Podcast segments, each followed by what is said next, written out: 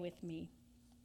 God, I thank you so much that you don't take no for an answer, and you have relentless love for us, and you must have relentless love for the people here at Pleasant Garden, because you've called us here for this time and purpose. And Lord, as we come before you, you know I am chatty Kathy. I can talk a long time, and but I want it to be your word that falls upon us. And so I just ask for your discipline, but also your boldness to speak the truth in love, so that we might all come to know of the saving relationship of Jesus Christ. I pray this in his name. Amen. So the scripture is short tonight, and it's on your card. And if you don't have it memorized, this is a memory verse, and I'm going to tell you at the end of the message why it's a memory verse. But Romans 10:9, so say that with me. Romans 10:9. If you confess with your lips, that Jesus is Lord, and believe in your heart that God raised him from the dead, you will be saved. I'm going to say it all in one piece now. If you confess with your lips that Jesus is Lord, and believe in your heart that God raised him from the dead, you will be saved. Now, tonight, for the Methodists, the United Methodists, and for those who aren't, again, God bless you. You can share this with your congregation. But for us who know John Wesley, if a personal conversion was good enough for John Wesley, it's good enough for us. And I'm going to be saying that a lot. For those who don't know John Wesley, he was a pastor of the Church of England in the 1700s. We forget that John Wesley, a highly educated son of an Anglican preacher, an Oxford grad, well-bred and well-read, had to have a come-to-Jesus meeting on his knees, the same as everybody else. We read about his conversion story, which he wrote every day in his journal of his life. He was converted at a meeting by Moravians. We live in Moravian land where we are at Mount Carmel. And he had just come back from an unsuccessful missionary trip to the Americas. And he was scared for his life, found him tucked in the bottom of a boat. And he noticed that in this storm, the Moravians were singing, and gladly so. They had peace. And when he asked about it, they asked him, "Do you not know Jesus Christ? Do you not have this same kind of assurance?" And he couldn't answer that, and it bothered him. And so he went back to England, and he started going to this Bible study on Aldersgate Street. A couple of days before he received Jesus Christ, his brother Charles did, about 3 days before, that his brother Charles' heart was strangely warmed.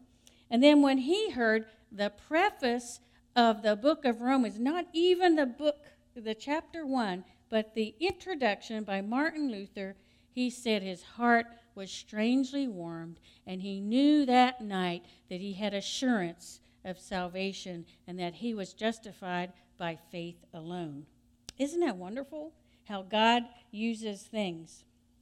I wondered today if there was a talk show and they put John Wesley on stage and Martin Luther and the Apostle Paul all together, what kind of conversation would that be?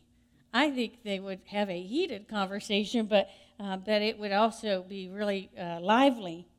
But I bet that they would have gotten to say the same thing, like John Wesley would have said, "Thank you, Martin Luther, for salvation, for teaching me justification by faith." And then Martin Luther would turn to the Apostle Paul and say, "Thank you for writing the book of Romans." And they would have been able to realize God working in this stream of things. Well, Martin Luther wrote this preface to Romans, and I thought how neat that was. So I thought, in preparing for this night, I'm going to read the whole thing, the preface, the introduction to Romans. Now, it was in German, so that was a big stretch. I had to find a translation of it, and then I read it, and it was not as lively as I'd hoped, but I read it anyway. And what I summarized in this preface that brought John Wesley to salvation was Martin Luther gave some vocabulary words. And that's what we're going to go through tonight.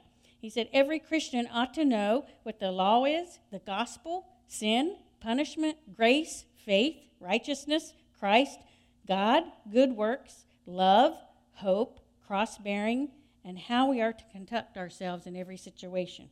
So I won't be here till 12 o'clock tonight, but I just want you to know that he just defined the terms in such a way that John Wesley said, I don't have that assurance of faith.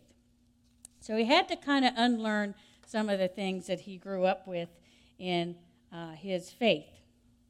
So I want to just kind of look at a couple of these vocabulary words.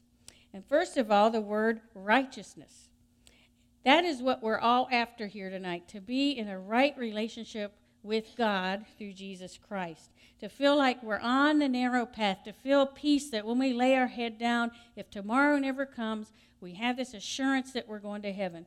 If you don't have that desire tonight, you're not living, breathing human, because this is what everybody wants. We know this when we get in a crisis situation. People that I have been with, prayed with, and they're getting ready to die, they want to know their room is ready in heaven. And so this idea that we have a home in heaven is on everybody's hearts, isn't it?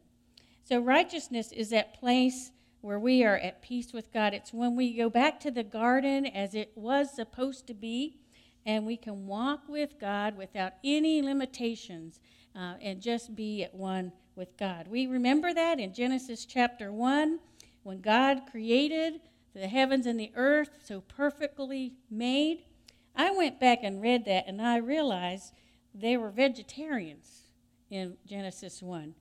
Male and female were to eat off the land and the fruit and the trees, the vegetables. We were supposed to be vegetarians back then. We have gone a long way, haven't we? And to be fruitful and multiply. And when God created us, he waited till the last day and created humans last. He saved the best till last. No pride here at all.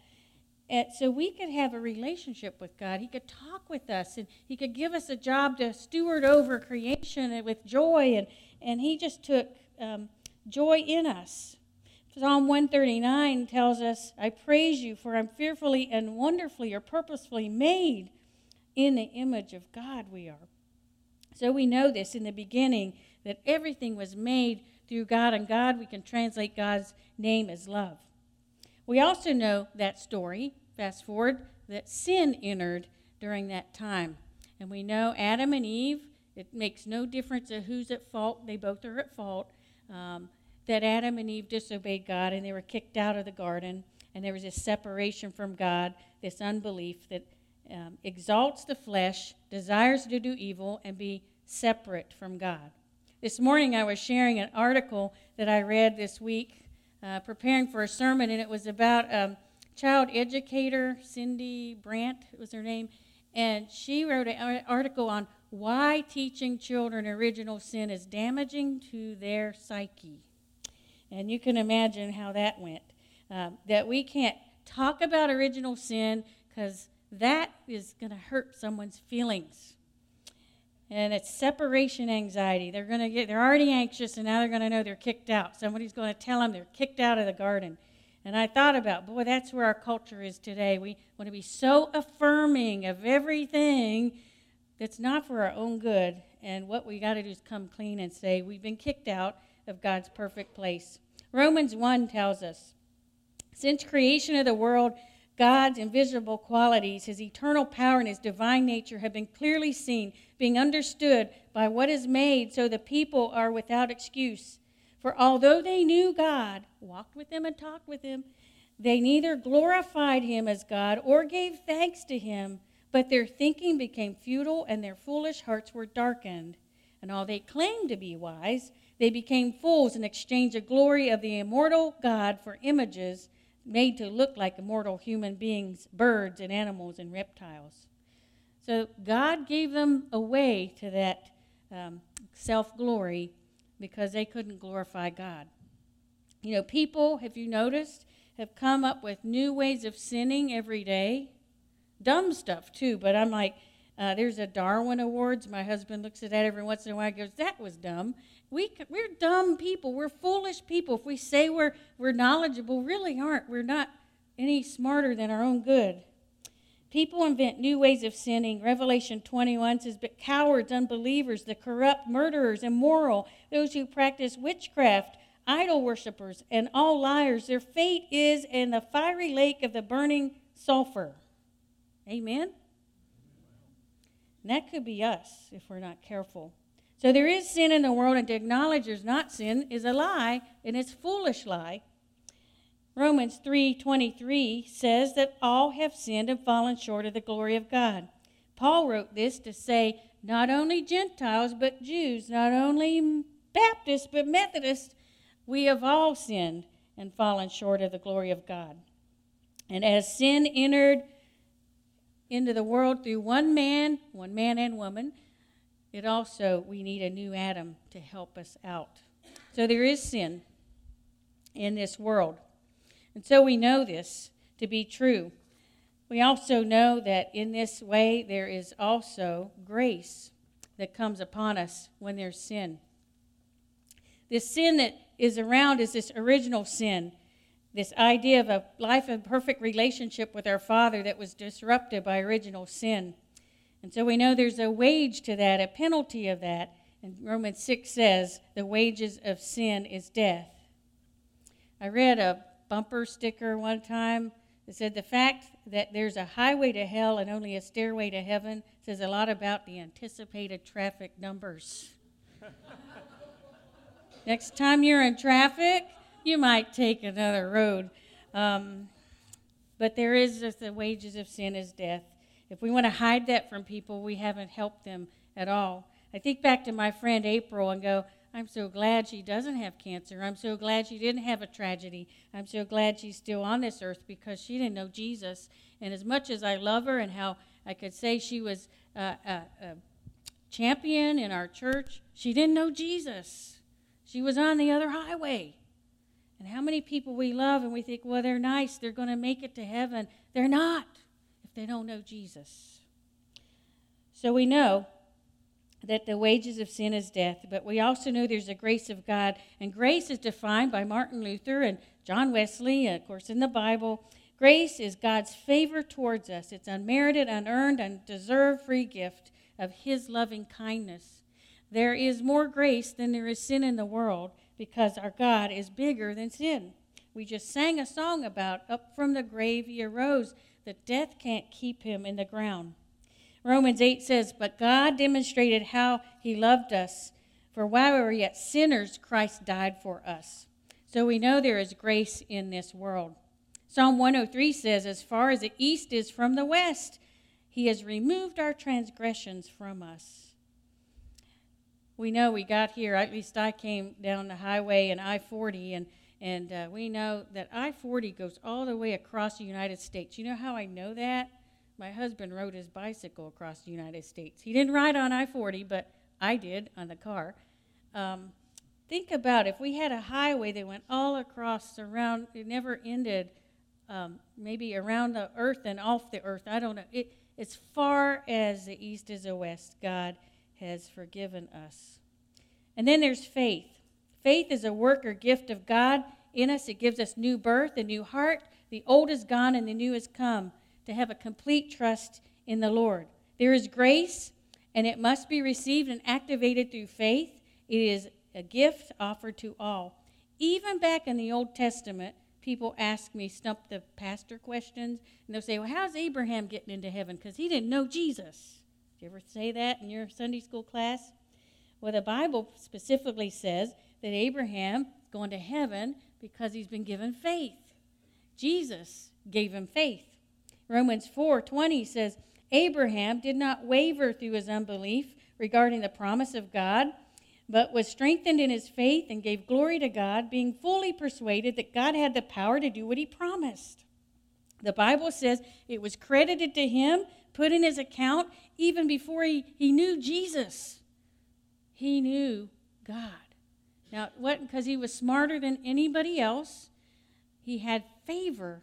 For some reason, God had favor on Abraham to be the father of all Israelites.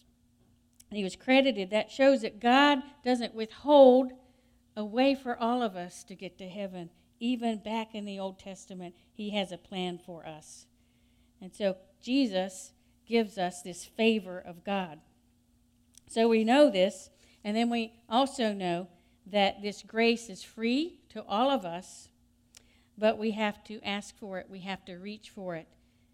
We have to change and move from I-40 East to I-40 West and repent and turn around. We were at a Methodist meeting yesterday, and it was such a sweet, sweet spirit. We were up in Harmony, so that's why. Harmony, North Carolina. And there were about 80 of us there, and we had worship and prayer and communion. And God is so precise, let me tell you. We were turning to watch a Skype kind of presentation up front, and the projector couldn't get hooked up to the computer for some reason, but the back monitor at the back worked.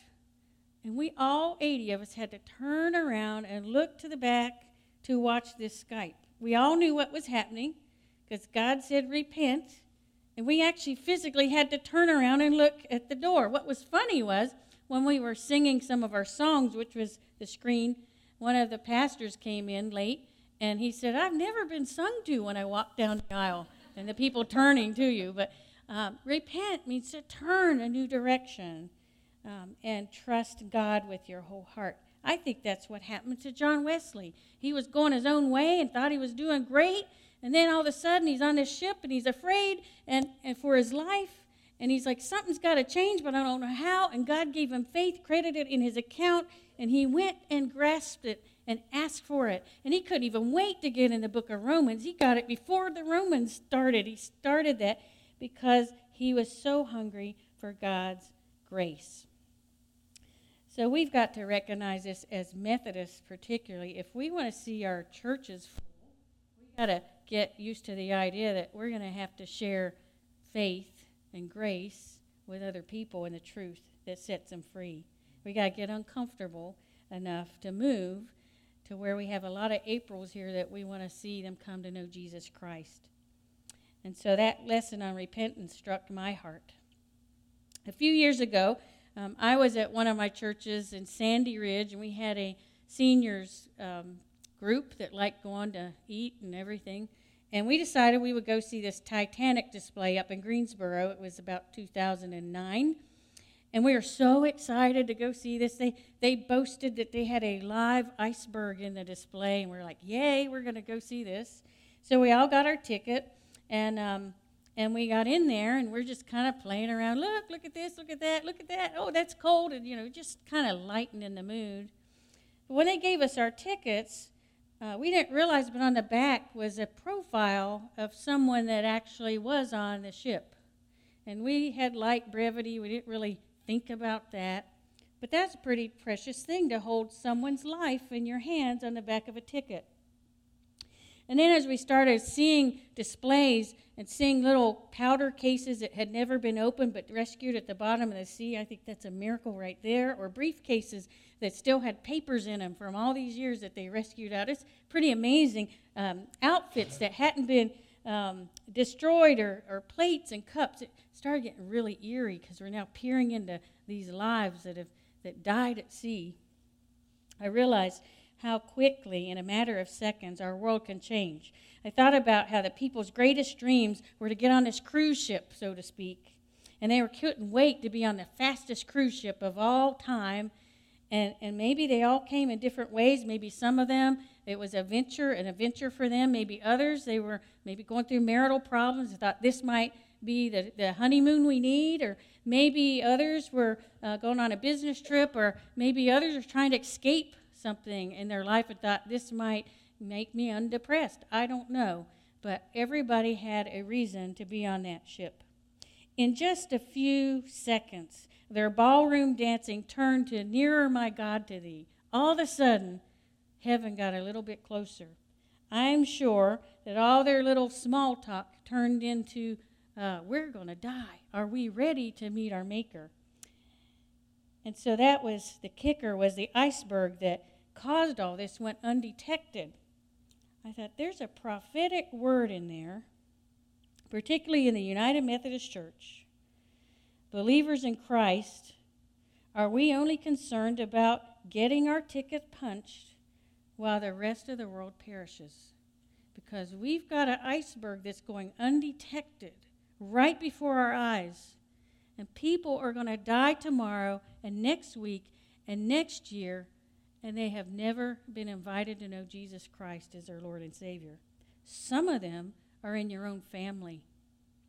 And that really got my heart. So at the end of this display, we all got out there and explained, look at the back of your card and see the name of the passenger, and then go to the passenger list and see if they made it or if they perished or if they were lost at sea. And so we were, again, brevity. We're like, well, I didn't make it. I knew I wouldn't make it. You know, this sort of thing. And others, I made it. Wow. And then we stopped and realized what was really going on. The Lord spoke to us.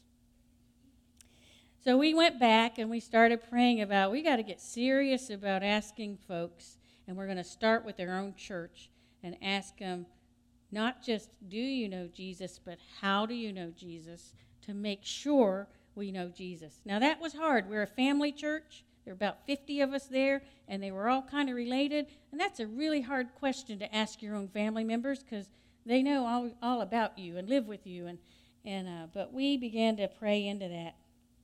In one of our times of prayer in a season, we were doing a fundraiser at that same church, and I had a dream I will never forget to this day.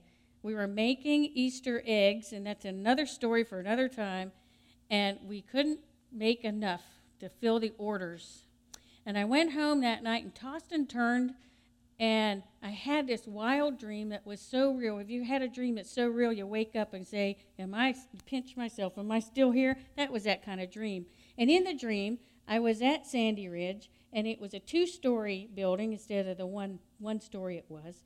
And in the bottom, there were all these rooms and chaos, and people coming in and out of the church with hellfire and damnation outside, and just coming out of the sky in a muddy pit outside, and they were coming in for rescue, and they were getting food out of our kind of windows. And so that was a no-brainer because we're selling these eggs, so I'm thinking chocolate and mud, you know, all that. So I justify that. But upstairs was this white, clean, organized rooms, and very few up there. And I was teaching, and they were panicked, and I was calm. So I knew this was a dream. And they were asking me how to be saved. And I said, I don't know. Let me run down the hall. My husband's teaching another class in my dream. I will ask him. And I go down there, and he goes, I don't know. And he doesn't like that part of the dream, but I asked. And I run back to the room I'm at, and all of a sudden I said, Romans 10, 9. Romans 10, 9. I hadn't memorized that, you all. I just remembered it in my dream. And when I looked it up, I saw it because God wanted me to see it. Romans 10:9. It's in my brain forever now. So I read it, and we read it tonight. If you confess Jesus Christ is Lord, even the devil confesses Jesus is Lord. We confess Jesus is Lord on Sunday morning. That's no surprise. But the second part the devil doesn't want to hear is you believe that Jesus was raised from the dead. That is salvation right there. That we believe that God, Almighty God, is Lord over life and death, and raised Jesus from the dead, you will be saved. That's what it says, Romans 10:9. I'm like, how could I miss this? I've gone to all these seminary classes all these years, and I missed Romans 10:9. If you confess and you put it out there that Jesus is Lord and believe in your heart that he was risen from the dead. You don't have to understand how that works. You just have to trust in faith, just like John Wesley, just like Martin Luther, just like the Apostle Paul, that he was risen from the dead, then you will be saved. That's it, period, end of sentence. So I thought to myself, that is what we need to share in this world today. So I want to fast or go backwards for a moment in my own life, growing up as a Methodist preacher's kid and really involved in church, involved in school. I was a Bible study president at my local high school. I carried this Bible to school, made fun of, but I didn't care. I was going to in it to win it, but I didn't know Jesus. And my high school history teacher knew I didn't know Jesus. He just knew. And he asked, how do you know Jesus? And I'm like, well, I do all these things for Jesus, and I've got a prayer list you can't believe, and I do teachings, and I disciple people, and I teach class, and I have 1,000 people in the whole conference, and I'm really on the list. And he said, how do you know? And so anyway, God puts all this together, and I was 16 years old, and we were reading in our advanced English class, Paradise Lost, and 1984, and a whole bunch of other stuff that really messed with our minds. And our teacher said, I want you to write an essay on, is heaven real or a place in your mind, and is hell real or a place in your mind? That really, really messed with me. It's like a philosophy class. Is it real or is it not? Because I didn't know Jesus. I just knew of Jesus. And in that weekend, one of our classmates decided his essay, he would actually go find out, and he killed himself at 16, and that devastated our class and our community. He happened to be Roman Catholic, and in that community, a very conservative Catholic church, they wouldn't even do the funeral for him, and so we were really searching, and so I was just like, God, if you don't take my friend Bob into heaven, I don't want to go. That's how I responded. And so God doesn't waste anything, and that was also the year they predicted the end of the world coming, and it all kind of came down to a head. And I was in class one day, and they said at 10 o'clock, the world would end as we know it, and I brought my Bible, and people were scared in my class, and they hovered around me, and I'm flipping through Scripture, not knowing what I'm reading, but I'm like, we're reading a manual as the Titanic is going down, and they thought, if you don't get in, we're not getting in, this sort of thing. And 10 o'clock came and went, and that world didn't end. I felt like such a fool. I was angry again with God. And I got home, and about 10 o'clock at night, we had this humongous thunderstorm. And I thought, maybe it's 10 p.m. and not 10 a.m. And so this thunderstorm was so loud. We had one Thursday, didn't we, that just rattled the area and the trees. It was just scary. And I remember being afraid for my life. I was the John Wesley on the boat. And I realized I don't have peace or assurance. And if Jesus comes, I might not get on the boat. And I remember praying through the night. Somewhere along the night, I prayed to God. And in all my fear, I just said, God, if you're up there, I just surrender all. Here it is, the whole mess. And I remember God hearing God's voice say to me, Mary, you are mine. And that's significant because I'm an identical twin, and he called me by my name, and that's really important. He calls all of us by our name. And I got through that night, and then the next day I felt like a new person, and all of a sudden I just wanted everybody I know to know that they know Jesus at 16. Something happened along the way, and I got less bold and more polite, and a little more angry that our church isn't doing this and that I could be doing more, and realize we all have to have a come to Jesus meeting again and say, we've got to share. If we know the way to heaven, we got to share that with other people. So tonight I want you to think about this question of, do you know Jesus? And how do you know Jesus? And so what I'm going to invite you to do is we're going to have a time of prayer. On your commitment card, clearly says in Romans 10:9, if you confess with your lips that Jesus is Lord and believe that he's risen from the dead, you will be saved. Saved from the wrath to come, as John Wesley would say it. There is a wrath coming, and God doesn't want any of us to see that wrath because he loves us with an everlasting love. The Methodists can't hide out. Baptists can't hide out. Pentecostals can't hide out. Church of God can't hide out. If you don't know him, you don't know him.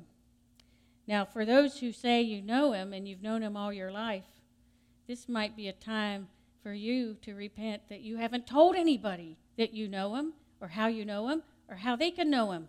And that was for me one of these repentance prayers, even coming here tonight going, I haven't told anybody lately about Jesus. So I get credit right here, right now, right? But I want to invite you, and not to be ashamed of the gospel. The devil wants you to hide out. He doesn't want to hear the second part of the phrase that Jesus was risen from the dead, because he knows, if you know that God can raise you from the dead. He can raise you out of the places that you're at, and he can give you a new life, a new heart for him. He can do that with this church that we're in, this denomination that's dying, and the iceberg is coming. And if we believe Jesus was risen from the dead, why can't he rise churches back up? So we have to repent of that as well. Tonight what I'd like to do is, in your time of prayer, I'm going to invite all that are able to come. We know some might have some mobility issues, but most of you, if I say fire, can come. And if you know Jesus, we're going to invite you on deck here to get that validated tonight. So we've got some pastors up here that would like to validate that. You're going to get it punched, a card punched, not you, okay? God told me to do something that you remember. You'll remember this, to punch this card. So if you've given your heart to Jesus back in your teenage years and you're like 70, get it punched, just so we know. If you have never asked Jesus in your heart, there's nothing to be ashamed of. In fact, the people that should be ashamed are us, because we never told you, and you're sitting right there beside of us. I would love to have the honor of leading you to Jesus Christ, because I only have about 10 people I can count on my hands after 28 years that actually said, I met Jesus Christ through you, so you're helping me out. But I really would like the honor to say that I would like to tell you how to know Jesus Christ. So we're going to invite everybody who's able to come to confess this. And let me just say, there are only two masters of this world. There is the devil and there is Jesus. And you're only going to have one in your life. And if you say, well, I'm going to be neutral, there's no neutral. You're either for the devil or you're for God. So you might as well come and say, I'm choosing tonight to be for Jesus. And I believe if we do this in every church and start getting bold about whose side we're on and who we're serving, it won't feel awkward and uncomfortable to share with other people whose side we're on and who we're serving. Not because we're better than anybody, because Jesus Christ